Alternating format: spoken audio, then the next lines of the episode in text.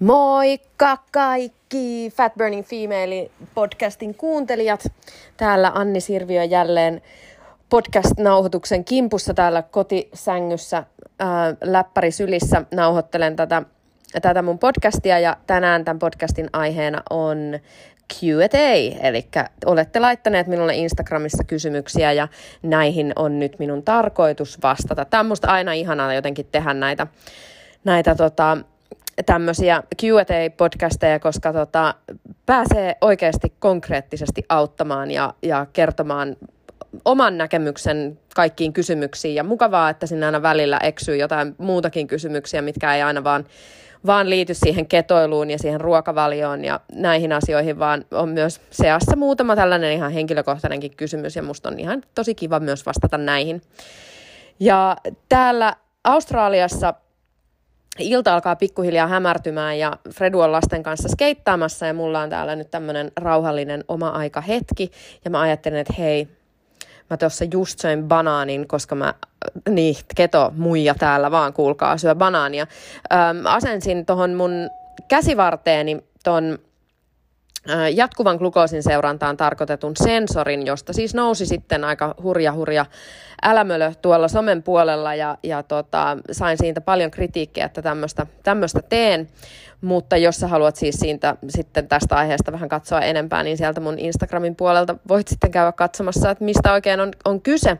Mutta tosissaan äsken söin banaanin ja tarkoituksena oli se, että että nyt kun mä oon seurannut näitä, olisiko tämä nyt kolmas päivä, kun mulla on tämä sensori tässä kädessä, niin mä oon seurannut nyt mun näitä verensokereita ja mitä niille tapahtuu. Ensimmäisenä päivänä mä söin sushia ja sehän nousi aika korkeaksi mun verensokeri, mutta toisaalta sitten taas kun mä olin vasta sen asentanut sen sensorin, niin se ilmeisesti jotenkin kalibroi itseään ja ne ei ole kauhean luotettavia.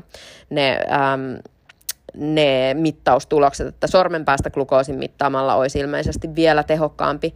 Mutta siis mä otan tämän ihan tällaisena kokeiluna. Ja nyt mä halusin sitten niin kun saada niihin mun tylsiin ja tasaisiin verensokereihin hieman jotain, jotain muutosta aikaiseksi. Ja tänään olen käynyt tota, lounaalla perheen kanssa ja söin pihvin ja eihän se siitäkään mihinkään se mun verensokeri tietenkään heilahtanut. Niin nyt mä ajattelin, että mä saan vähän mä pystyn vähän näyttämään nyt niin kuin seuraajille ja kaikille, keitä kiinnostaa, niin että miten jotkut sellaiset ruuat, mitkä on ehkä mielletään niin kuin terveellisiksi, ja ihmiset sen syö Suomessakin banaania ihan järkyttäviä määriä, niin on tosi mielenkiintoista nyt nähdä, että miten se vaikuttaa näihin mun verensokeriarvoihin, ja nyt tässä podcastia nauhoitellessa sitten annan sen banaanin tuolla vaikuttaa niihin verensokereihin ja sitten sen jälkeen taas katsotaan, että missä mennään. Mutta tosi mielenkiintoista ja tosi, ehkä mä teen tästä sitten ihan oman podcastin näistä tuloksista ja jotenkin tästä koko asiasta ja kerro vähän enemmän myös tämän laitteen alkuperäisestä käyttötarkoituksesta, mutta siitäkin löytyy tosi hyvä video sieltä mun Instagramista, eli Anni at Anni alaviiva Sirvio, niin siellä voisitte käydä katselemassa kaikenlaista jännää, mitä siellä mitä siellä nyt sitten tapahtuu ja luke, käydä katsomassa somemyrsky, myrsky, myrskynkin niin kuin tapahtumia ja kaikkia mukavia kommentteja, missä minua haukutaan, niin voin itsekin käydä siellä lukemasta.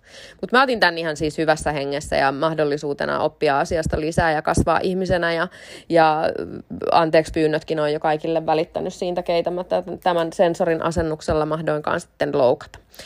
Mutta ei siitä nyt sen enempää. Se ei ole tämän podcastin aihe, vaan tämän podcastin aihe on teidän huippuhyvät kysymykset, mitä mun Insta-seuraajat on mulle laittaneet. Ja aloitetaanpas nyt pikkuhiljaa käymään näitä, näitä kysymyksiä läpi. Ja, ja tota, niin, todella hienoja, hyviä kysymyksiä olette laittaneet ja on ilo päästä, päästä vastailemaan näihin. Mutta aloitetaan. Ensimmäinen kysymys on aivan erinomainen ja tässä kysyjä sanoo, että ketoruokavalio saattaa tehdä ja on minulla tehnytkin kehosta happaman. Miten toimia? No ensiksi mä haluan vähän oikaista tota asiaa ja, ja mä oon tästä aiheesta tehnyt tosi hyvän YouTube-videon, eli sekin löytyy Anni Sirviö-kanavalta YouTubesta, jos sen haluaa käydä ja sen nimi on Happamoittaako keto kehoa, olisikohan se nyt noin päin ollut, mutta varmaan joo. Ja ihan silleen pintapuolisena raapasuna tuosta voi sanoa sen, että se ei pidä paikkaansa, koska, koska tota, ketoruokavalio ei itsessään mitenkään happamoita sitä kehoa ja meidän on aika vaikea meidän, meidän kehossa on niin sellaiset herkät mekanismit kaikkeen tämmöiseen happa, happamuuden ja emäksisyyden niin kuin tasapainon säätelyyn on erittäin herkät ja todella toimivat metodit myöskin, jotta se pysyy se meidän esimerkiksi veren pH pysyy tasaisena. Ja se ei oikeastaan edes yhtä astetta suuntaan tai toiseen pysty muuttumaan, koska muuten meiltä lähtisi henki. Eli tämä on vähän semmoinen niin kuin trendijuttu ollut jossain vaiheessa ja varmaan ehkä monelle edelleenkin on, varsinkin varmaan niin kuin raakaruokailija, vegaani maailmassa, niin tämä on yleisesti ol, ottaen käsite semmoinen, että liha happamoittaa kehoa ja, ja kasvikset sitten taas emäksisöi. Mutta osa varmaan tästä myös luulosta siihen, että keto happamoittaisi kehoa, niin tulee myös siitä harhaluulosta, että monet edelleen vielä sekoittaa ketoosin ja ketoasidoosin. Ja ketoasidoosi, niin kuin nimikin kertoo, niin sehän on siis kehon happomyrkytys. Ja ketoosi sitten taas on ihmisen ihan luontainen aineenvaihdunnan tila. Ja nämä kaksi on, vaikka siinä on ketosana, niin nämä on kaksi ihan täysin eri asiaa.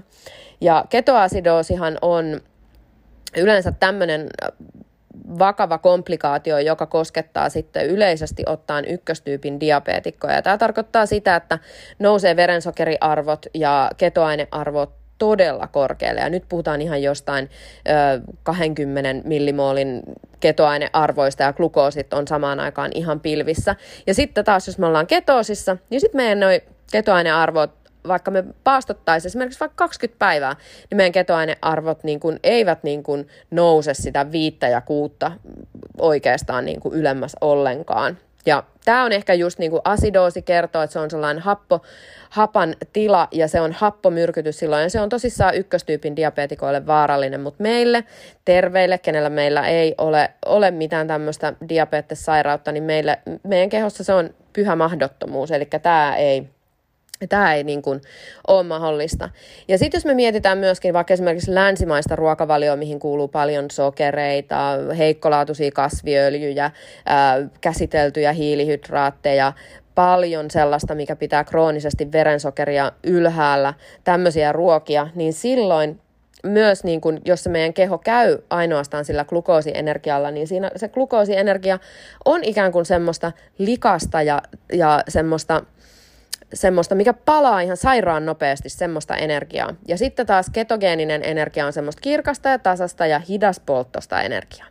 Ja tässä glukoosienergiassa, kun se on semmoista likasta energiaa, niin siinä tapahtuu myös paljon semmoisia, tai tulee paljon semmoisia sivutuotteita, jotka on sitten meidän keholle, voi olla semmoisia haitallisia, joista kehon tarvii tosissaan paljon päästä, niin kuin, tai nopeasti päästä niistä eroon, koska ne on haitaksi meidän keholle. Eli tulee sellaisia epämiellyttäviä ja terveydelle haitallisia sivutuotteita, jotka sitten myöskin voi yhdistää siihen, että se on ehkä enemmänkin niin, että se länsimainen ruokavalio on se, joka happamoittaa sitä kehoa just sen takia, että sinne tulee niitä semmoisia sivutuotteita, jotka niin kuin likaa ja, ja alentaa sen kehon suorituskykyä monella eri tapaa, niin ehkä, ehkä tässäkin voi myös olla semmoinen näkökulma, mitä kannattaa niin tarkastella, kun miettii, että keto jotenkin happamoittaisi sitä kehoa.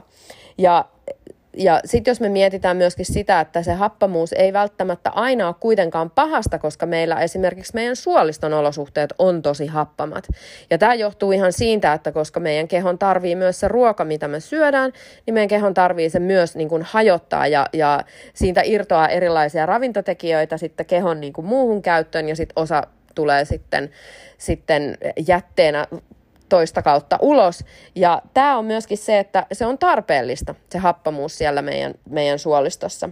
Ja niin kuin mä aikaisemmin sanoin, niin, niin meidän keho, kehon tosissaan kudokset sekä veri, niin se pH-arvo on ja pysyy aika pitkälti koko ajan siinä samassa ja se ei niin kuin sieltä millään heilahda. Ja kehossa on tosi tarkat mekanismit, jotka sitä pitää ja säätelee.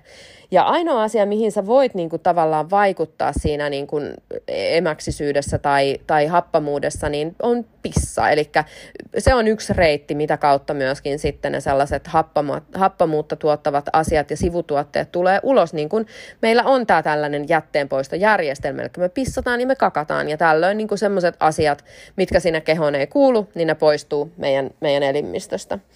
Ja sitten myöskin yksi sellainen asia, mistä just puhutaan, että on kauhean tota, tota, tota, ää, pahasta on se, että jos keho on hapan, niin yhdistetään se paljon myös osteoporoosiin, mutta todellisuudessa osteoporoosikin on periaatteessa kollageenin puutosta. Eli meidän kehossa ei silloin ole tarpeeksi kollageenia, joka sitten myöskin niin kuin sitä kautta vahvistaa meidän, meidän luurankolihaksia, tukikudoksia ja myös meidän luustoa. Ja osteoporoosissahan se luuston tiheys ää, huononee ja, ja se luustosta tulee paljon heikompaa. Ja sitten jos ihminen syö esimerkiksi vaikka paljon viljoja ja sokereita ja, ja käsiteltyjä hiilihydraatteja ja vaikka palkokasveja, joissa on esimerkiksi paljon semmoisia imeytyvyyttä, mineraalien imeytä, imeyttävyyttä häiritseviä tekijöitä, niin se voi, on enemmän mun mielestä syynä siihen, että minkä takia esimerkiksi osteoporoosia tapahtuu, niin on just se, että se meidän ruokavalio ei salli kaikkien niiden vitamiinien, mineraalien ja, ja muiden tärkeiden asioiden imeytyvän sinne meidän, meidän kehoon niihin paikkoihin, missä sitä tarvitaan. Ja tässä on yksi erittäin tärkeä pointti, ja kaikki, ketkä on kuunnellut mua pidempään tai tietää, mistä mä aina puhun, niin on just siitä proteiinin syömisen tärkeydestä. Eli se on se, se, on se niin kuin kaikista tärkein asia on se, että me ihmiset ollaan me minkä ikäisiä tahansa, mutta vielä enemmän, jos me ollaan vanhenemaan päin, niin silloin meidän proteiinin syönnin merkitys on entistä, entistä tärkeämpää, jotta meidän luusto ja lihaksetkin pysyy kunnossa ja silloin se on hirveän suuret vaikutukset siihen, miten me ikäännytään ja miten terveinä me pysytään. Ja jos me sitten myöskin mietitään sitä, sitä niin kuin, että mitä se luu oikeasti on, niin sehän on, sehän on ikään kuin sellaista tiiviimpää proteiinia myöskin se luusta. Siellä on kalsiumia, siellä on muita mineraaleja, ja tästä syystä meidän se proteiinin syöminen on tosi tärkeää. Ja proteiinin syöminenkään ei mitenkään happamoita, liha ei happamoita sitä meidän kehoa, vaan me ollaan ihmiset miljoonia vuosia syöty, syöty lihaa, ja vähemmissä määrin sitten näitä muita ruoka-aineita, joita suurin osa ihmisistä tälläkin hetkellä syö. Aika pieni prosentti meitä ketoilijoita kuitenkin vielä on, ja kyllä ne sokerit ja leivät ja muut kaikki äh, ranskan perunat on vielä enemmän ihmisten mieleen kuin ketogeeninen ruokavalio, mutta ehkä tämäkin tulee tässä ajan kanssa vielä sitten niin kuin muuttumaan. Ja sitten yksi kans myöskin semmoinen pointti, mikä yleensä niin kuin tähän happamuus-emäksisyysasiaan, se, sa, niin kuin, no ei sekoiteta, mutta kuitenkin puhutaan samassa yhteydessä siitä, että keho ei saisi olla hapan, koska happamassa ympäristössä ää, syöpä lisääntyy. Mutta mutta todellisuudessa, mitä tutkimuksia tästäkin aiheesta on tehty, niin on, on se, että, että itse asiassa ne syöpäsolut tai syöpäkasvaimet luo sitä hapanta ympäristöä siihen, sinne kehoon ja siihen, siihen, missä kohtaa se syöpä sitten ikinä onkaan. Ei niin, että se keho olisi hapan ja se syöpä syntyy siitä, vaan se on se, että se syöpä lisää sitä itse erittämällä sitä niin kuin happamuutta sinne, sinne kehoon. Eli ei Ketogeeninen ruokavalio ei happamoita kehoa, vaan se on samalla myöskin erittäin paljon tulehdusta vähentävä ruokavalio. Ja tulehdushan se on sen niin kuin oikeasti maailman vitsaus tänä päivänä, krooninen matalaasteinen tulehus tai ihan niin kuin kunnon full-blown tulehus, jossa ihmiset sairastuu erilaisiin sairauksiin, jotka sitten, joita lääkitään sitten eri tavoilla ilman, että selvitetään sitä perimmäistä syytä, mistä nämä sairaudet esimerkiksi johtuu. Ja hyvin usein, jos me katsottaisiin, niin nämä sairaudet johtuisi elintavoista.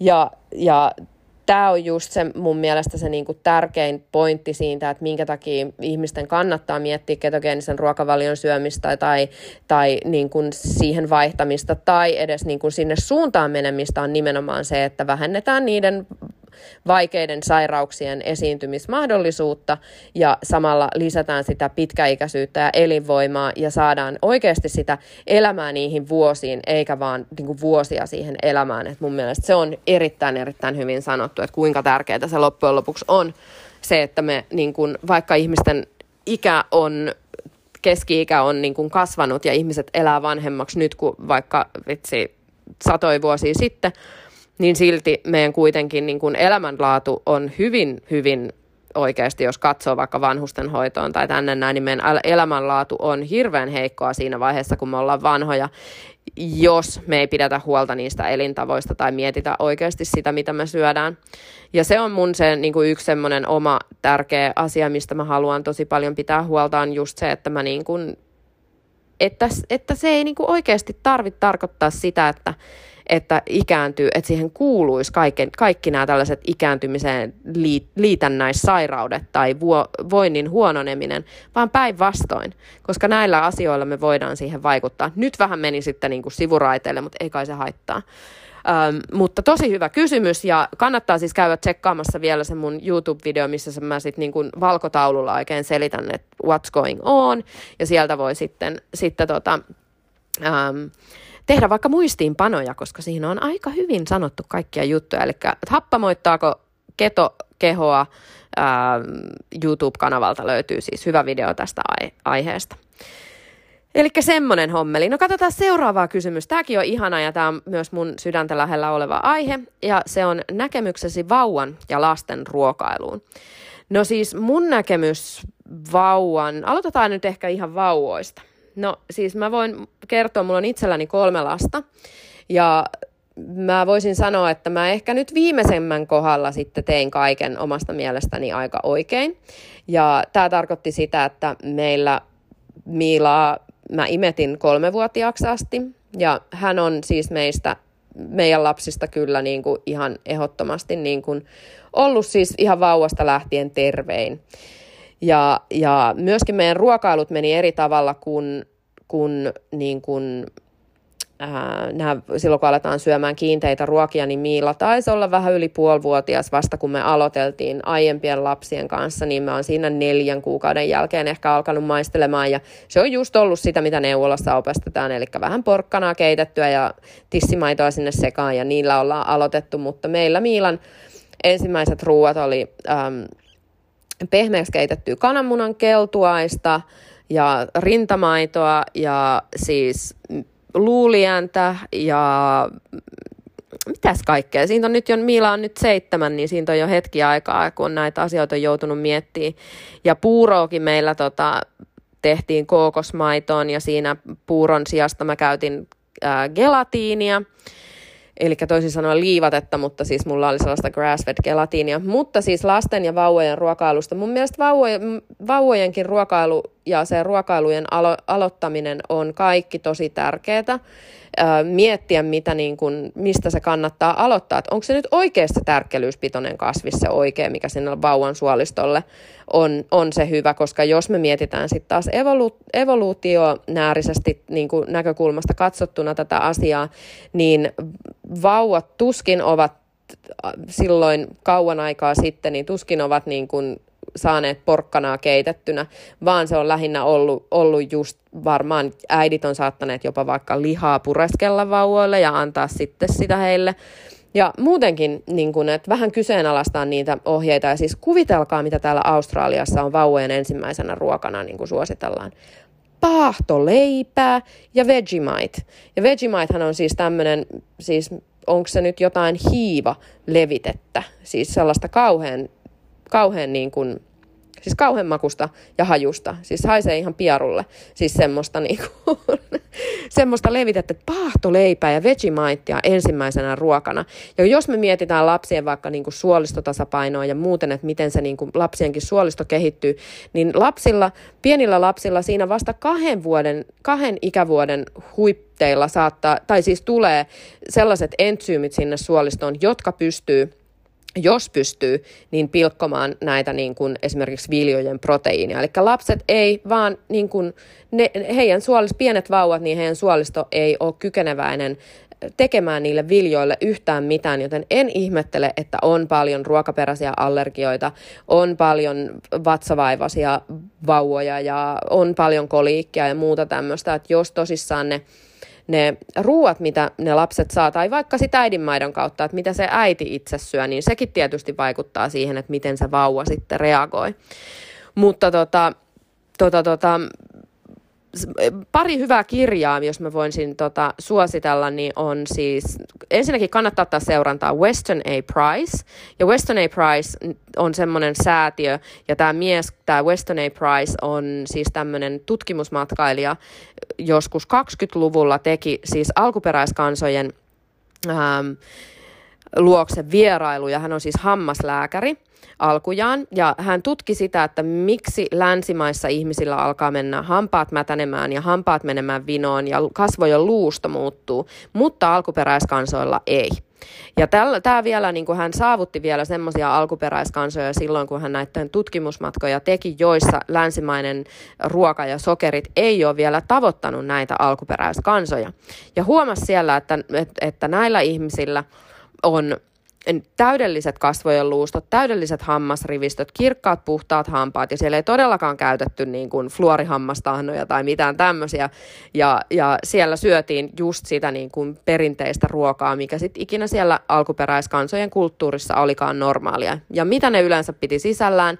Lihaa ja rasvaa oli se yleisin, mitä siellä, siellä on. Ja sitten ehkä just jotain äh, kookosta tai jos nyt mietitään jotain vaikka päivän tasaa ja huudien alkuperäis, alkuperäiskansoja ja muuta tämmöistä, niin, niin on semmoinen todella hyvä kirja, joka, jos tästä aiheesta on kiinnostunut, eli näistä hänen löydöksistään, kun hän niin kuin tutki näitä asioita ja miten se ravinto vaikuttaa tähän. Ootas, kun mä nyt mietin ihan, että mikä sen kirjan nimi oli. Mutta Weston A. Price ja hirvittävää. Mulla on tästä mun läppäri auki, ehkä mä vielä sen kaivan tästä. Mutta siis todella hyvä kirja on myöskin, mikä on nyt on olemassa tämmöinen Weston A. Price Foundation, niin siellä on semmoinen henkilö kuin Sally, Sally äh, Fallon, eli Fallon. Sally Fallon on tehnyt semmoisen ähm, semmoiset kaksi todella hyvää kirjaa, että, että Complete, kato, siis nyt aivan siis ei muista, äh, ottakaa se hetki, Western A. Price. Um, siis tämä Western A. Pricein kirjan nimi on Nutrition and Physical Degeneration. Uh, on sen kirjan nimi, ja tämä on mullakin itse asiassa Suomessa ollessa on lukenut tämän kirjan, mutta sitten kun muutettiin tänne, niin myytiin pois. Ja sitten on tämmöinen Nourishing Traditions, The Complete Book of uh, Baby and Child Care, niin siellä on tosi hyvät uh, neuvot. Tätä mä luin oikeastaan, tämä oli mun raamattu silloin, kun Miila oli vauva.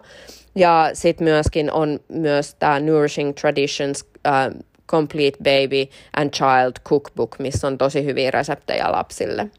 Ja meillä siis Miilahan ei koskaan saanut myöskään korviketta. Me joitain korvikkeita kokeiltiin, äh, kokeiltiin silloin, mutta ne ei sitten hänelle sopineet ja sitten hänellä oli vielä, vielä semmoinen tota, lonkkavika, eli olisikohan nyt ollut viisi kuukautinen, kun sai sellaiset kainaloista nilkkoihin asti ulottuvat kipsit, joilla siis tämä lonkka saatiin takaisin paikoilleen ja hän tosissaan ei pystynyt liikkumaan eikä, eikä tekemään mitään muuta kuin möllöttämään sammakkoasennossa kipseissä, niin eipä silloin, eikä edes mahtunut lastenvaunuihin, eli me ei liikuttu silloin mihinkään, kun Miila oli vauva, vaan me oltiin, oltiin tiukasti kotona ja välillä mä sen sitten sain viritettyä päiväunille vaunuihin ulos ja silloinkin se toinen jalka sojotti siellä ilmassa ja Mä en kyllä, pakko sanoa, että en ymmärrä, että miten me on niistä ajoista jotenkin selväpäiseen sel, selvinnyt. Ehkä mä oon. Ehkä se selittää paljon. Mutta, mutta siis tota, lasten ruokailu muuten, niin mun mielestä on hirveän tärkeää. tärkeää. Ja siellähän te olette eri tilanteessa, mutta me on myös ollut samassa tilanteessa, eli ollaan paljon päiväkoti- ja kouluruokailun armoilla, jotka on todella, todella kamalaa, heikkolaatuista ruokaa, mitä siellä meidän lapsille syötetään. Ja, ja täällähän me taas sit itse ollaan vastuussa siitä, mitä meidän lapset päivän aikana syö, eli joka päivä pakataan eväät, eväät kouluun lapsille. Pitää olla lunchi, eli lounas, ja sitten pitää, täällä on joku ihmeellinen tapa, tämä on huvittavaa. Siis täällä on ihmeellinen tapa, että pitää olla semmoinen morning tea mukana. Ja silloin kun me muutettiin tänne, niin mä olin ihan silleen, että mikä morning tea? Että pitääkö mun oikeasti laittaa näille jotain teetä? Että sitten mä menin ihan sinne niinku koulun, koulun niinku kansliaa meni niin kysyä, että hei, että mikä juttu tämä morning tea, että ootteko nyt niin tosissaan, että mun pitää niin keittää teetä mun lapsille niin tänne kouluun, mutta ne oli, että ei, ei, että se on vaan sellainen niin pieni snack, mikä pitää niin pakata sit mukaan. Ja sitten on afternoon tea, mikä on myöskin sit sama, että se voi olla sitten jotain, jotain hedelmää tai vihanneksia tai, tai jotain sellaista nopeata ja pientä, mutta si- si- näin me siis niin tehdään. Ja meidän lapsilla yleensä mä oon nyt tehnyt meidän heilille salaatteja, eli mä oon tehnyt ison sellaisen herkullisen salaatin, missä on sitten vaikka lohta tai kanaa ja, ja fetajuustoa, kurkkuu, tomaattia, tämmöistä pakannut hänelle mukaan ja sitten tota, ehkä on jonkun pienen maustamattoman jukurtin laittanut sinne mukaan. Ja ja tota, joskus sitten taas teen enemmän sellaisen naposteluastian, missä sitten saattaa olla just vaikka jotain vähän jotain nakkia tai jotain lihaa.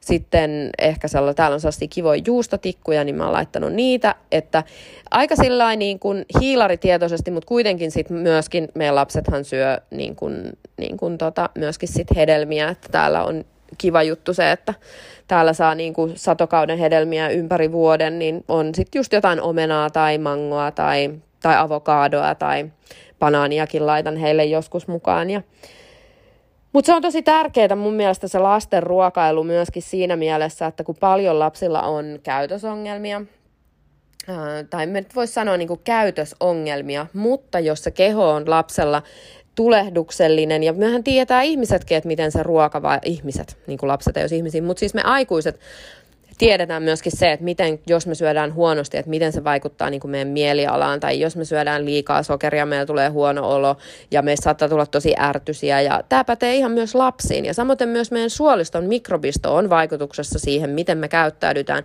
ja etenkin lapsilla se voi olla sitä, että jos lapsi saa koko ajan hirveitä kilareita ja uhmakohtauksia ja muuta, niin se voi tarkoittaa sitä, että se on oikeasti vaikka niin kuin vatsa todella kipeä. Ja tie, ei välttämättä osaa vaan sitä niin kuin kertoa, kertoa meille, että, että näin on, äiti, auta minua. Ja ei osaa itsekään ymmärtää, että mistä se sitten tulee, mutta mä koostasin lasten etenkin niin kuin vauvasta lähtien, miettisin aina sen ravinnerikkauden kautta, että kuinka mä saan niin kuin, vitsi enemmän ja enemmän ympättyä sitä niin kuin ravintoa niille lapsille, vaikka lapsethan rakastaa yksinkertaista simppeliä ruokaa. Mikään ei niin kuin, la, lasta niin kuin, ähm, lämmitä enemmän kuin se, että saa herkkuja ja makiaa ja, ja sellaista nopeata nopeata ruokaa, vaikka leipää ja pastaa, ja jos sä katsot vaikka ravintoloiden lastenlistoja, niin nehän on aivan siis roskaa. Et tänäänkin me käytiin lasten kanssa lounaalla, ja ja ihan aikuisten listalta meidän lapset söi, että ei me heille, heille niin kuin juurikaan sitä sellaista beessiä tulehusruokaa haluta todellakaan syöttää siitä syystä, että se on se, mitä sieltä lasten listalta löytyy, vaan me aina pyritään valitsemaan myös ravintolassa ja vähän, samalla vähän antaa palautettakin niille ravintoloille siinä, että hei, että et, niinku, et kauheata kuraa. Että voi olla vaikka kuinka hieno ravintola ja sitten se lastenlista on siis semmoista niinku nugettia ja hampparia ja, ja pastaa, missä on vaan tomaattikastiketta ja tämmöistä. Mutta tästäkin voisi ihan tehdä ihan kokonaan oman aiheen tästä niin kuin lasten ruokailusta kyllä. Mutta pysytäänpäs nyt vielä vähän samantyyppisessä aiheessa, eli olen raskaana ja kesä on mennyt rennosti syömisten suhteen. Niin miten nyt ketoilla? No raskaana ollessa toki riippuu siitä, että missä kohtaa raskautta ollaan menossa, mutta raskaudessa mun mielestä kaikista tärkeintä on se, että syödään syödään tarpeeksi.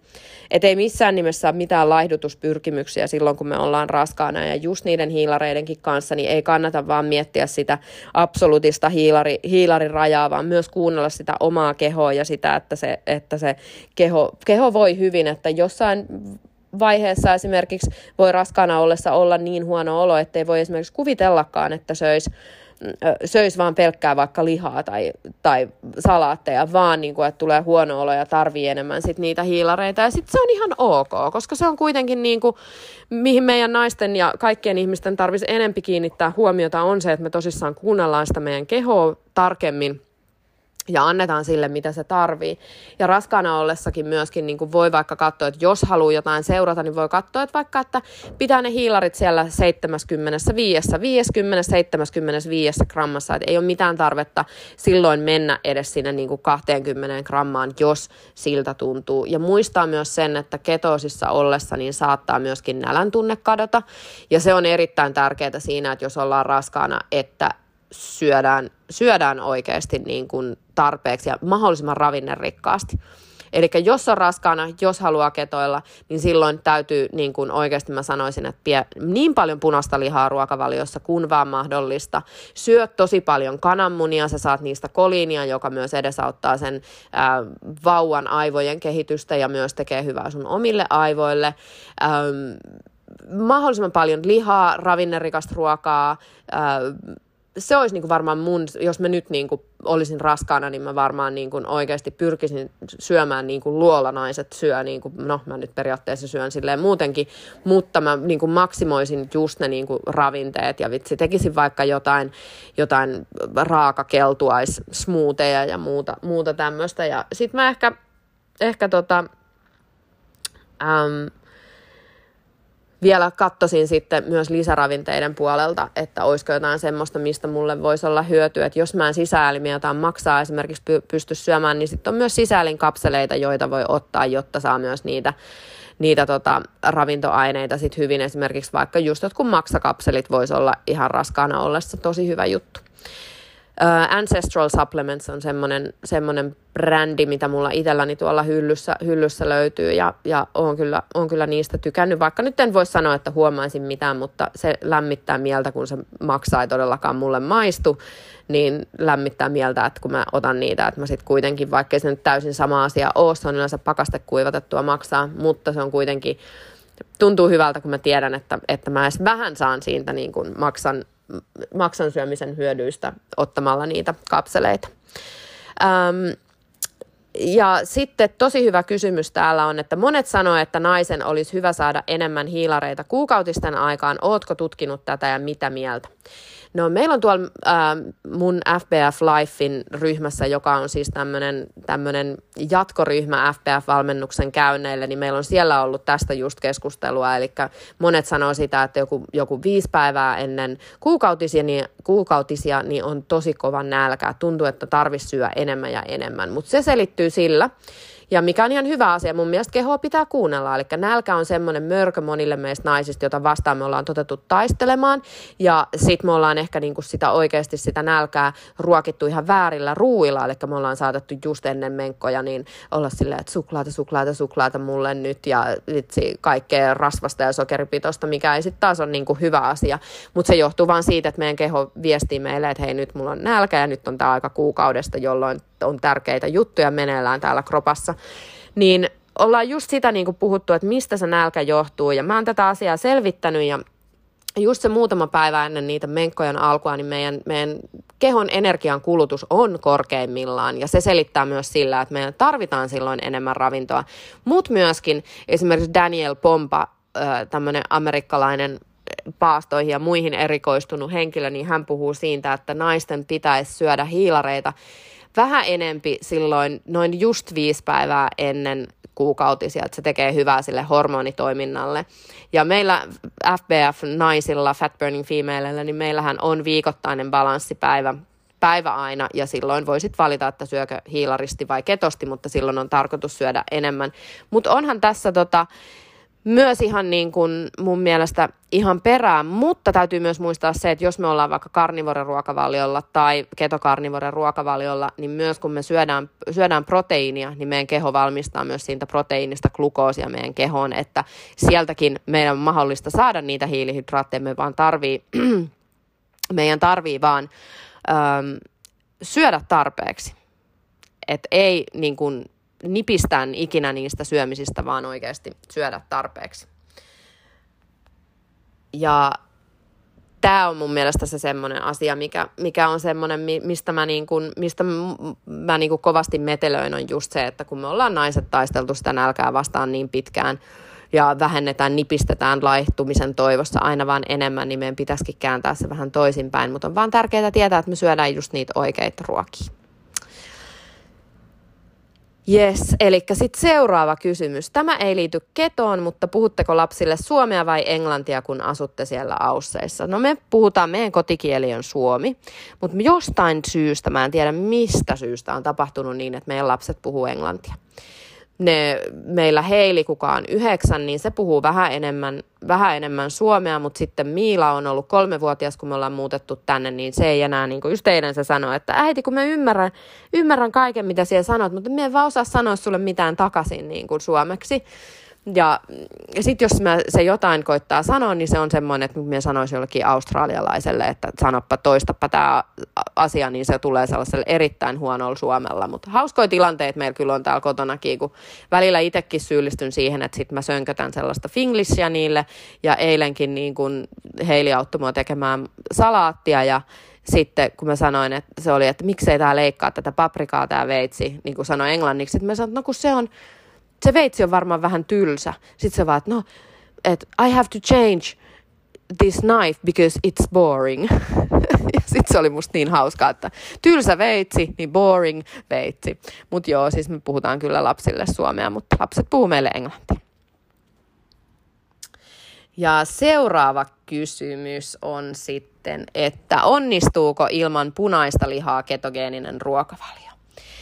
Onnistuu, kyllä. Ja siis mehän ollaan tehty myös kirja-aiheesta, eli Ketovege-kirja löytyy Adlibriksestä, suomalaisesta kirjakaupasta ja muista kaikista kirjakaupoista. Mun mielestä se nyt on jo, olisikohan se nyt yli vuoden, puolitoista vuotta vanha kirja, että kyllä sitä vielä on erittäin paljon saatavilla. Ja jossain vaiheessa oltiin ihan meidän ketoreseptejä-kirja ja, ja, äm, ja ketoveke-kirjan kanssa Adlibriksen ihan lista, lista ykkösenä ja kakkosena, mikä oli tosi hienoa, mutta kyllä onnistuu. Mutta mä kuitenkin niin kuin, siis en tietenkään kehota takkia kenenkään niin kuin kääntämään, mutta mä kuitenkin niin kuin oon vahvasti eläinperäisten ruoka-aineiden puolesta puhuja niiden ravin, ravinnerikkauden takia, ja se on mulle itselleni tosi tärkeää. Tietysti jos on kasvissyöjä eettisistä syistä, niin se on sitten semmoinen oma asia, ja siihen mä en mitenkään puutu, mutta jos ravinnollisesta näkökulmasta tätä asiaa tutkaillaan, niin me, niin me ihmiset ollaan lihansyöjiä ja niiden ravintoarvo on ylivertainen verrattuna mihinkään, mihinkään kasviksiin tai proteiinin korvikkeisiin tai muihin tällaisiin feikkiruokiin, mitä esimerkiksi vegaanibuumi on tuonut paljon markkinoille, niin ne on aika, aika hurjaa tavaraa kyllä täytyy sanoa, että se lisäaineiden ja heikkojen kasvi, heikkolaatuisten kasviöljyjen ja sokereiden ja kaiken kura, kuran ähm, määrä on aika hurja niissä tuotteissa, mutta onnistuu, mutta tietysti kannattaa pitää hirveästi huolta sitten, että on, saa tasaisesti kaikkia ravintoaineita ja ehkä lisäravinnearsenaali täytyy olla aika, aika iso, että, että se yhtään olisi samansuuntainen ravin, ravinnerikkaudeltaan kuin, ähm, kuin sitten ihan lihaa sisältävä ketogeeninen ruokavalio. Koska tulette Suomeen vai tuletteko milloinkaan vai onko Suomi teille ehdoton ei? No nythän täällä Australiassa tilanne on tämmöinen, että mekin kun ollaan niin kuin pysyviä ähm, residenttejä eli permanent residentsejä täällä, niin täältä ei pääse pois eikä ole jännä juttu. Siis tämä on jo vähän tällainen mun mielestä ihmisoikeusloukkaus, että tosissaan ö, kansalaiset ja permanent residentit eivät pääse täältä maasta pois ilman jotain ihan järjettömän hyvää syytä tai se, että muuttaa täältä kokonaan pois. Ja on ihmisiä, suomalaisiakin, keneltä on evätty hautajaisiin pääsy ja täällä on mennyt nyt ihan jotenkin naurettavaksi tämä koko koronatouhu muutenkin, niin, tota, niin me ei päästä tulemaan Suomeen. Ja tällä hetkellä meillä nyt tosissaan on suunnitelmassa myöskin niin kuin lähteä muuttaa tuohon meidän uuteen asuntovaunuun ja lähteä reissaamaan reissaamaan, mutta nyt tällä hetkellä on osavaltioiden rajatkin kiinni, että ei ehkä siitä reissaamisesta tuu niin semmoista semmoista laajaa, mitä me oltiin ajateltu ainakaan nyt heti, mutta, mutta siis tota, olisi ihanaa kyllä tulla Suomeen etenkin kesällä äm, näkemään perhettä ja ystäviä. Kauhean ikävää. Me ollaan nyt joulukuussa tulee neljä vuotta, kun me ollaan täällä jo oltu, eikä olla käyty tosissaan kertaakaan Suomessa, mutta ei tietenkään Suomi on meille ehdoton ei. Mutta tota, tämä on kuitenkin se maa, missä me nyt halutaan, halutaan asua ja olla, niin, niin, tota, niin täällä me nyt sitten ollaan. Mutta ehkä kyllä me sitten jossain vaiheessa tullaan Suomeen. Ja sitten kun me tullaan Suomeen, niin sitten me järjestetään, kuulkaa, sellaiset bileet, mitä ei ole ennen nähty. Ja mä haluan tavata teidät kaikkia, vitsi, oikeasti bailata siellä teidän kaikkien ihanien ihmisten kanssa. Ja oikeasti se olisi, niin kuin, se olisi ihan, niin kuin mua oikein niin kuin tulee perhosi vatsaa, kun mä mietin, miten siistiä se olisi nähdä ja tavata teitä kaikkia, kun teitä on kymmeniä kymmeniä tuhansia, ketkä niin kuin munkin juttuja kuuntelette, niin tämä on, olisi niin ihanaa tavata teitä kaikkia. Ähm, mitä ketoruokaa voi syödä pitkällä vaelluksella? No siis itsehän en ole vaeltaja yhtään. Öö, ja, mutta mä tiedän, tämä on aika yleinen kysymys, mitä tuolla meidän Keto Kickstart ja muissa ryhmissä on paljon, paljon kysytty ja paljon puhuttu. Ja tietysti riippuu ihan siitä, että no, minkä mittainen se reissu on, minkälaiset on niin kuin varusteet, eli minkälaista tavaraa pystyy niin kuin kantamaan mukanaan, onko mahdollista yhtään sellaiseen viileämpään säilytykseen, eli silloinhan voi ottaa mitä tahansa. Tietysti jos on joku semmoinen, että, me, että vaeltaa vähän johonkin, paistelee jotkut makkarat jossain nuotialla ja siitä vaeltelee takaisin, niin sekin on ihan ok. Mutta mä varmaan, jos mä lähtisin vaeltamaan, niin mä ottaisin ketojuomia mukaan, eli niillä mä saisin piettyä sitä energiatasoa yllä ilman että mulla olisi niin kuin kauhean nälkä. Että se on tosi niin kuin hyvä hillitsemään myöskin sitä niin kuin nälkää ja just jos haluaa vaikka esimerkiksi paastota, koska paastossakin esimerkiksi vaeltaminen niin voi olla itse asiassa tosi fiksua, että ei tuu sitten niin kuin syömisestä johtuvia mitään, mitään energiatasojen heittelyitä. Mutta mä ottaisin varmaan ketojuomaa. Sitten mä ehkä tekisin myöskin rasvakahvin, koska se on tosi helppo vaikka termarissa ottaa mukaan. Vaikka mä en sitä mitenkään niin kuin arjessa enää todellakaan käytä, mutta se olisi semmoinen, semmoinen kyllä varmaan, mikä sitten pitäisi, antaisi mulle kuitenkin sitä energiaa ja ravintoa sitten, sitten myöskin tuommoisella vaelluksella. Ja sitten mä ottaisin kuivalihaa. Ja kuivalihaa, niin se menee pieneen tilaan ja säilyy ja eikä hetkahan mistään lämpötilojen vaihteluistakaan, niin varmaan ottaisin sellaista. Ja sitten mä varmaan ehkä keittäisin just jotain kananmunia mukaan. Kananmunia mukaan varmaan myöskin sitten. Ja ehkä avokadoa siinä olisi varmaan jo mun mielestä aika, aika todella päheät niin kuin vaelluseväät. Öm, mikä on teidän asuinpaikan koronatilanne? Saat, saako tehdä mitä haluaa vai onko rajoituksia? No siis tästä aiheestahan mä voisin oikeasti tehdä ihan oman myös podcastin, koska täällähän on aika hurja tilanne tällä hetkellä. Ei tosissaan täällä, missä me asutaan. Me asutaan New South Walesin osavaltiossa, missä on siis Sydney, ja me asutaan Sydneyssä. Mutta tuossa meidän alhaalla on Victorian osavaltio, missä löytyy Melbourne. Ja siellähän on nyt tällä hetkellä rajat kiinni ja siellä on stage four, eli neljännen tason lockdown, eli siis niin kuin ihmiset on pakotettuja olemaan kotonaan. Yritykset, kaikki pienet yritykset, mitkä ei ole niin kuin tarpeellisia yrityksiä, niin ovat kiinni, ihmiset eivät käy töissä, ihmiset on neljän seinän sisällä ilta kahdeksan ja aamu viiden välillä on ulkona liikkumiskielto. Ihmiset saavat mennä äm, viiden kilometrin päähän kotoaan ja olla ulkona ainoastaan tunnin ja yksi ihminen kerrallaan. Mutta tosissaan, jos sulla on lapsia, niin sitten sä voit lapset ottaa mukaan. Ja lapset ei ole koulussa, siis siellä on ihan tosi hurja tilanne tällä hetkellä ja se mua vähän nyt niin kuin pelottaa kyllä, koska ja maskipakko on myöskin ja hirveät hirveät sakot. Siis tosi, tosi kovat sakot, että jos sä niin kuin rikot jotain sääntöjä, niin sä voit saada jopa 20 000 dollaria sakkoja, mikä vastaa noin 15 000 euroa. Voit saada sakkoja. Ja tämä olisi nyt seuraavan kuusi viikkoa voimassa. Ja sitten myös tuossa Uudessa-Seelannissa, joka on niin kuin tällainen naapurimaa meille täällä Australiassa, niin Uudessa-Seelannissa oli just yhdellä perheellä ollut neljä perheenjäsenistä neljällä oli todettu positiivinen korona ja koko maa meni kiinni tästä syystä. Siis neljä ihmistä perheen sisällä. Niin koko maa laitettiin kiinni. Ja siellä on myös tehty tällaisia koronaleirejä, mun mielestä aivan siis keskitysleirejä. Eli sinne kaikki, ketkä niin kuin testataan positiiviseksi ja myöskin erotetaan perheestään. Eli mun painajainen olisi just se, että vanhemmat erotetaan lapsistaan. Ja tämä on siellä laissa mahdollista että voitteko, niin kuin tekisi mieli sanoa nyt tosi pahoin sanoa tähän väliin, mutta voitteko kuvitella, että millaisessa tilanteessa oikeastaan maailma tällä hetkellä on, kun Mä en yhtään vähättele tätä sairautta ollenkaan tai tätä tautia yhtään ollenkaan, mutta kun tämä ei ole nyt semmoinen, että ihmiset oikeasti kuolee tuohon kadulle, kaiken ikäiset, niin kuin joku rutto tulisi ja kaikki mätänis tuohon noin, kun kyse ei ole siitä ollenkaan. Tässä on 97,4 prosentin niin kuin paranemiset prosentit ja kuitenkin sairastuvuus on suhteellisen pientä, pientä tähän. niin, niin, tota, niin mulla jotenkin niin kuin sieppaa kyllä nyt tosi paljon tämä näin, että globaali agenda, mikä tämän takana sitten lie onkaan, mutta mun mielestä tässä on jotain hämärää, että tällaisen, tällaisen takia pistetään koko maailman talous seis, ihmiset menettää työpaikat. Täälläkin Australiassa on 200 prosenttia itsemurhaluvut lisääntyneet, ja se jos joku on mun mielestä niin kuin todella hälyttävää. Ihmisillä on hätä, elin, elinkeino menee ja muuta. Mutta täällä, missä me asutaan, en nyt tästä räyhää enempää, varmasti tulisi, tulisi myös tota, tästä enemmän, enemmän tekstiä, mutta, mutta, tuota,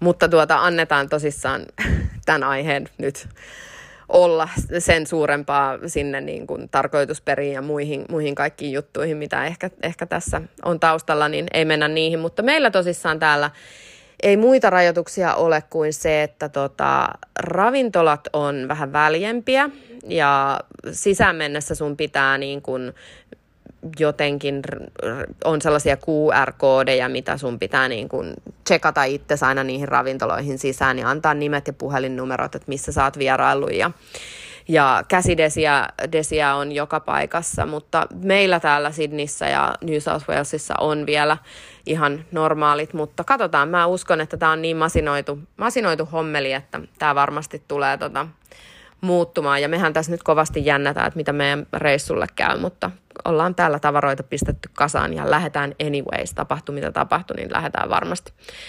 Ähm, mutta tota, katsotaan, miten tämä kehittyy ja toiveena nyt tietysti tai pelkona on se, että, että ei mitään tuommoista kauheata, mitä siellä, siellä tota Victoriassa tapahtuu, niin ei tulisi tänne, tänne meille. Että, että on kyllä niin kuin hikkikarpaloita välillä tulee otsaan, kun lukee noita juttuja, mutta, mutta tota, uutisia en seuraa, mutta siis niin, mitä ne paikalliset ihmiset sieltä kertoo. Ähm, seuraava kysymys. Tästä on hyvä niin kuin, poukkoilee mukavasti nämä kysymykset aina niin kuin aiheesta toiseen, mutta ketokarnilla kuinka kauan ripuli on normaalia?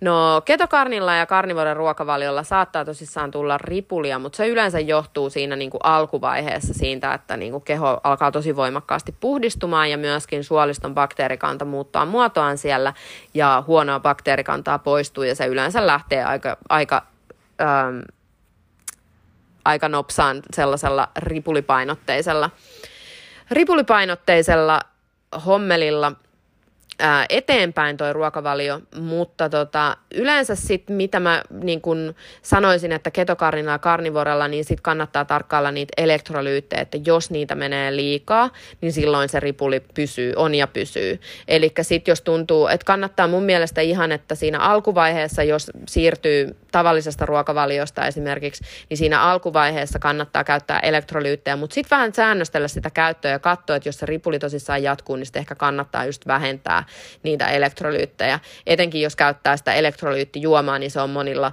monilla tapahtuu niin, että, että sitä pitää aika pieniä määriä ottaa ja hyvä ottaa ruokailun yhteydessä, niin silloin se ei niin kuin sitä vatsaa laita vikkelälle. Ää, mikä aiheuttaa hiusten lähtöä ketolla ja kuinka saada hiukset taas kasvamaan? Öm, yleensä siis toi hiusten lähtö johtuu siitä, että ruokavaliossa ei ole riittävästi proteiinia. Eli täältä tämä proteiini äh, homma taas nousee esille. Eli monethan niin ketogeenistä ruokavaliotakin noudattavat, niin saattavat vielä pelätä siis pelätä proteiinin syömistä, koska no siitä mäkin puhuin silloin alkuun, mutta mä oon nyt niin kuin tässä vuosien saatossa oppinut enemmän tästä aiheesta ja oon vähän kääntänyt kelkkaan sen suuntaan, että se on proteiini on tosissaan tärkeämpää kuin se rasvan saaminen ja jos siellä kropassa on ylimääräistä rasvaa, niin silloin sen kanssa ei ole tarvetta lutrata. Ja tästä, tämän, tämän takia niin kuin myöskin, että jos meidän keho ei saa tarpeeksi ravintoaineita ja, ja aminohappoja, niin silloin se vaikuttaa myös siihen, että hiuksia saattaa alkaa lähtemään. Mutta myös joissain tapauksissa tällainen elämäntapamuutoksen aloittaminenkin saattaa olla tietynlainen stressitila keholle ja joskus meidän keho reagoi stressiin esimerkiksi sillä, että että hiuksia saattaa lähteä enemmän. Mutta se yleensä se ei ole silleen, että se tulee niin kuin näin tsup, saman tien, että kun näin tapahtuu, niin sitten ne hiukset tippuu, vaan se on yleensä sellainen kolme kuukautta, puoli vuotta, niin sitten saattaa näkyä viiveellä ne vaikutukset, mikä, että jos on ollut vaikka joku, saattaa vaikka olla auto-onnettomuudessa, niin siitä saattaa tulla sitten puolen vuoden päästä lähteä, ruveta lähtemään hiukset. Eli se voi myös johtua siitä, että se elämäntapamuutoksen pienoinen stressitila ja kortisolihormonin nostaminenkin saattaa aiheuttaa sitä, että se lähtee, mutta yleisin syy siihen on kuitenkin se ravintoaineiden puutos ja just niin kuin se proteiinin puutos, eli sitä kannattaa sitä kannattaa kyllä niin kuin sit lisätä ehdottomasti. Ja monilla ketolla on vaikeuksia siinä, että se proteiini saattaa jäädä tosi alhaiseksi, mutta se on mun mielestä niin kuin kaikista se tärkein prioriteetti, mitä kannattaa pitää, pitää huolta. Ja sitten täytyy myös muistaa se, että meillä ihmisilläkin on ihan luontaisia karvanlähtöaikoja, eli usein se saattaa tapahtua vuoden aikojen vaihtuessa, eli meillä saattaa lähteä niin kuin hiuksia sitten enemmän enemmän vaikka keväisin tai talvella ja sitten huomata, että niin kun yhtäkkiä sieltä alkaakin puskea semmoista pientä haitulahiusta enemmän ja enemmän. Ja mitä monille onkin tapahtunut, eli jos ketolla on lähtenyt hiuksia, niin sitten kasvaa kahta vahvemmat hiukset takaisin, kun se ruokavalio on kunnossa. Ja joillain on saattanut jopa harmaat kokonaan niin kuin lähteä tai niiden määrä on vähentynyt, joten siis kyllä se niin vaan vaikuttaa, joten syökää, syökää ihmiset sitä proteiinia. Ravinteista sitten myöskin sen verran, että MSM on semmoinen ja biotiini, mistä saattaa olla sitten apua, että ne hiukset alkaa sitten uudestaan niin kuin konnolla sieltä kasvamaan. Sitten on hyvä kysymys, hei. Koska heräsit? No mä heräsin tänään aamulla yhdeksältä. Mä, mulla on nyt vähän tullut sellainen huono tapa, että mä valvon iltasi vähän liian myöhään. Meillä on niin, että tota, kun lapset käy nukkumaan yhdeksän maissa illalla, sitten äh, Fredukin käy vähän aikaisempaan nukkumaan, niin sitten mä tykkään jotenkin, kun talo on ihan hiljainen, niin mä tykkään hipsutella täällä, täällä kaikessa rauhassa ja ehkä vähän kuunnella jotain podcastia tai, tai näin. Ja sitten paljon on myöskin, mä vastailen ihmisten viesteihin tosi myöhään yöllä vielä, koska niitä tulee niin paljon ja tuntuu, että ne just painottuu siihen, että kun meillä on täällä ilta ja yö, niin niitä viestejä on aina niin paljon tulee, niin sitten mä niin kuin myös sitä aamun ja aamupäivän sitä viesti, viestitaakan purkamista niin kuin aloittelen jo vähän siinä illalla. Mutta, mutta va, mm, niin, mä oon herännyt yhdeksältä tänään aamulla ja sitten me lähdettiin lasten ää, jujitsuharkkoihin.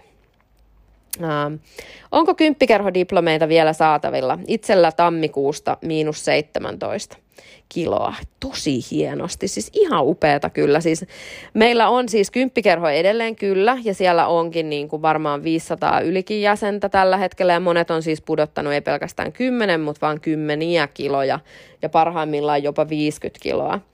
Ja meillä oli tarkoitus, meillä oli siis tämmöinen, me haluttiin lähettää jokaiselle kymppikerhon jäsenelle oma diplomi siitä, että ovat, ovat tehneet niin upeasti kuin ovat niin kuin tehneet oman hyvinvoinnin eteen. Mutta sitten kun tosissaan näet oli näin paljon, niin se postittaminen olisi tullut maksamaan meille niin kuin useita tuhansia, koska täältä me ollaan niin kaukana täältä ja niitä oli niin paljon, kun niitä oli, oli niin kuin yli 300 varmaan, mitä siinä vaiheessa oltiin niitä niin kuin lähettämässä niin se olisi tullut maksaa meille melkein niin kuin kolme tonnia. Sitten me oltiin se, että ei, ei hittolainen, että kyllä että nyt ei, ei vaan niin kuin raaskittu niitä sitten lähettää. Mutta ollaan kyllä varmasti ehkä tekemässä sitten joku digitaalinen diplomi, minkä sitten jokainen voi itse tulostaa ja kehystää vaikka. Koska mikä sen hienompaa on kuin saada just joku diplomi tai tommonen siitä kovasta duunista, mitä on oman hyvinvoinnin eteen tehnyt.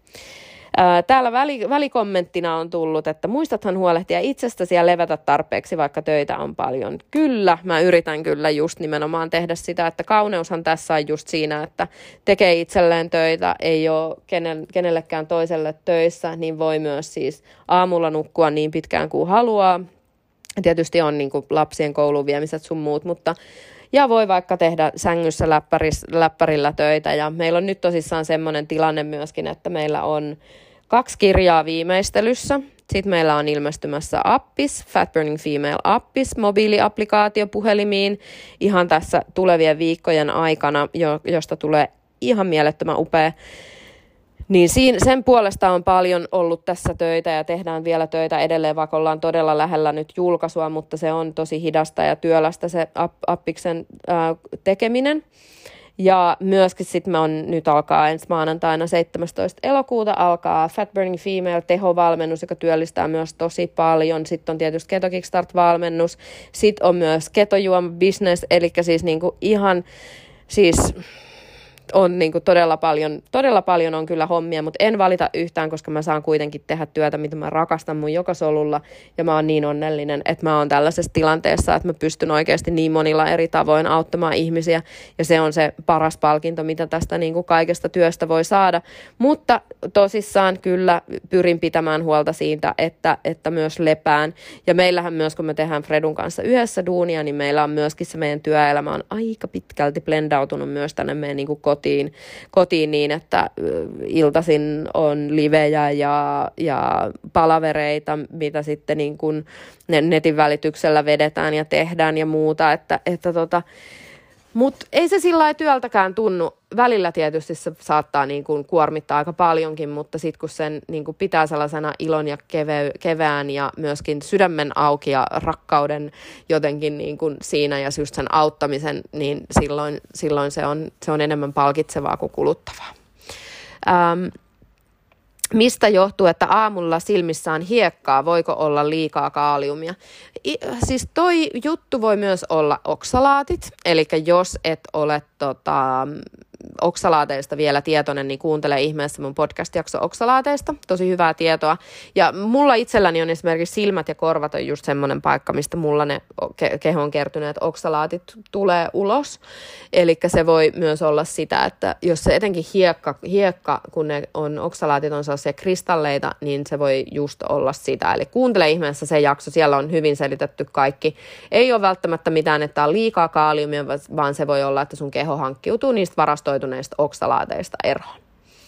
Ähm, ja viimeinen kysymys. Sitten ollaan, ollaan saatu, saatu tämä ihana Q&A-podcasti purkkiin, mutta viimeinen kysymys.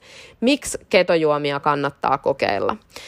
No siis ketojuomathan on siis juomia, jotka sisältää ketoaineita. Ne sisältää beta-hydroksibutyraattia, joka on siis samaa ketoainetta, mitä ke- meidän keho tuottaa silloin, kun me ollaan ketoosissa. Ja se on se näistä just se niin kuin kaikista voimakkaimmin terapeuttisia ominaisuuksia omaava omaava ketoaine, koska ketoaineitahan on kolme, asetoni, asetoasetaattia sekä beta-hydroksibuturaatti. Ja beta-hydroksibuturaatti on se, niin kuin se, se vitsi, se kingi, ketoaineiden kingi. Ja nämä juomat sisältää siis tätä beta-hydroksibuturaattia ja niiden avulla on mahdollista syventää ketoosia sekä myöskin äh, saada aikaan ketoosia. Eli myöskin sellaiset henkilöt, jotka ei syystä tai toisesta halua tai pysty noudattamaan ketogeenistä ruokavaliota, voi saada näistä hyötyjä. Ja sitten ihmiset, ketkä on valmiiksi ketogeenisellä ruokavaliolla, niin saavat siis ikään kuin, niin kuin parannettua niitä ketoosin hyviä vaikutuksia omaan, omassa kehossaan. Ja tämä on mun mielestä just se niin kuin hieno juttu näissä ketojuomissa on se, että mäkin vaikka mä oon niin kuin No siis mä oon käyttänyt säännöllisen epäsäännöllisesti ketojuomia jo yli kolme vuotta ja mä huomaan, vaikka oonkin ketoruokavaliolla ollut tosi pitkään, niin mä huomaan niinä päivinä, kun mä juon ketojuomia, niin mä oon jotenkin entisestään vielä niin kuin skarpimpi. Mulla tuntuu, että että mun niinku ajatus juoksu, juoksee paremmin ja sit mä, jos mä lähden vaikka lenkillä, niin mulla on ihan hulluna sitä semmoista niinku hapenottokykyä, koska ne myös parantaa jopa 38 prosenttia hapenottokykyä, eli jos kaipaat jotain sellaista boosteria liikuntaan tai jotain pre-workout juomaa tai jotain tämmöistä, niin ehdottomasti ketojuomat on semmoinen juttu, mitä kannattaa kokeilla. Ja myöskin tämä vaikutus on semmoinen, että, että kaikki kun me ollaan yksilöitä, niin se ruokavaliokin vaikuttaa meihin kaikki vähän eri tavalla, mutta on näitä tällaisia yleisiä ö, hyviä vaikutuksia, joita voi ruokavaliosta ja näistä juomista saada. Eli lisää energiaa, parempaa unta, parempaa keskittymiskykyä ja siis niin kuin parempaa kehon koostumusta, mutta tämä ei kuitenkaan ole mikään laihdutustuote. Eli tästä tulee niin paljon semmoisia muita sivuvaikutuksia, jotka sit sitä kautta edesauttaa sitä niin kuin painonpudotusta. Esimerkiksi vaikka just sitä ää, napostelun vähentämistä ja ruokahalun hillintää ja tämmöistä näin niin, niin on myöskin niin kuin yksi semmoisia, mutta mä sanoisin, että mun mielestä kaikkien ihmisten niitä pitäisi kokeilla, koska nämä on mun mielestä niin kuin aivan mullistava uutuus lisäravinnemarkkinoille. Ei ole tullut mitään vastaavaa tämmöistä sitten proteiinijuomien ja proteiinilisien jälkeen. Ei ole tullut mitään näin mullistavaa markkinoille. Ja tämä on mulla omassa tällaisessa biohakkeri-arsenaalissa käytössä. Ja joskus mä käytän näitä joka päivä. Joskus mä käytän näitä sitten vaan silloin tällöin. Ja sitten saattaa olla aikoja, että mä en käytä. Et mulla oli nyt tuossa pitkä, pitkä aika, varmaan kaksi vuotta, eh, että mä käytin niin tosi, tosi harvoin, mutta nyt mä oon taas niin käyttänyt näitä aika säännöllisestikin, melkein no joka päivä lähes ottanut ja oon huomannut kyllä, että, että siis tota, on myös lähtenyt jonkun verran painoakin pois, mutta mä oon myös yksinkertaistanut mun syömistäkin aika paljon, aika paljon mutta huomaan jotenkin sen semmoisen niin kuin aivojenkin toimivuuden paljon paremmin kyllä. Et mä siis niin kuin vaan fanitan näitä juomia ja mä fanitan, fanitan tätä firmaa, joka näitä valmistaa ja, ja siis niin. En mä oikein voi sanoa, miksi äh, ketojuomia kannattaa kokeilla. No sen takia, että sillä voi saada ihan älyttömiä tuloksia aikaiseksi ja sillä voi saada ihan älyttömiä vaikutuksia siihen omaan, omaan hyvinvointiin ja voi boostata niitä omia keto ainetasoja tai ketoositasoja voi boostata sillä, että jos tuntuu, että on sellaisessa, monethan on semmoisessa slumpissa tai sellaisessa välitilassa, että on ehkä noudattanut ketogeenistä ruokavalioa kolme, neljä kuukautta ja sitten tulee vähän sellainen, niin kuin, että menisi juoksis päin seinää, että tuntuu, että on jaksamistasot romahtaa painonpudotus ei niin kuin, äm, se jumittaa yömäs, yömäs. Ja sitten ei oikein tiedä, mitä sitten kannattaisi tehdä, niin sitten yksi on tietysti se, että näistä voisi olla hyötyä kokeilla. Ja myöskin ketoflunssan, silloin kun aloittaa ketogeenistä ruokavalioa, niin ketoflunssan saattaa kokonaan pystyä skippaamaan sillä, että juo näitä juomia. Ja siis näitä vaikutuksia on niin paljon. Ja ketoosi, kun parhaimmillaan kuitenkin on terapeuttinen tila, ja sillä on myös positiivinen vaikutus meidän niin kuin aivoihin, niin monella eri tapaa, energiatasot ja ja mieliala ja kaikki tämmöiset asiat, niin, niin nämä on vaan siis niin hiton hyviä nämä juomat, että kannattaa, kannattaa kokeilla. Ne on myös fermentoituneita ja tosi, tosi luonnollisia ja myöskin markkinoilla ei ole mitään muuta kuin... Ähm,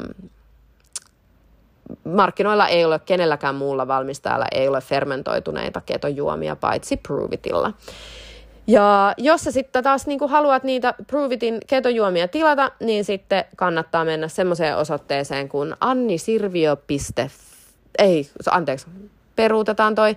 annisirvio.shopketo.com kautta fi. Niin sieltä sä pääset sitten niitä tila- tilailemaan itsellesi ja ne toimitetaan sitten sulle ihan sinne lähipostiin tai kotiin ja ne on, ne on kyllä ihan huippuja. Ja meillä on myöskin siis Ketojuomat Suomi-ryhmä Facebookissa, eli jos sä haluat oppia ja tietää lisää ketojuomista, niin sit kannattaa tulla sinne, sinne ryhmään myöskin sitten mukaan.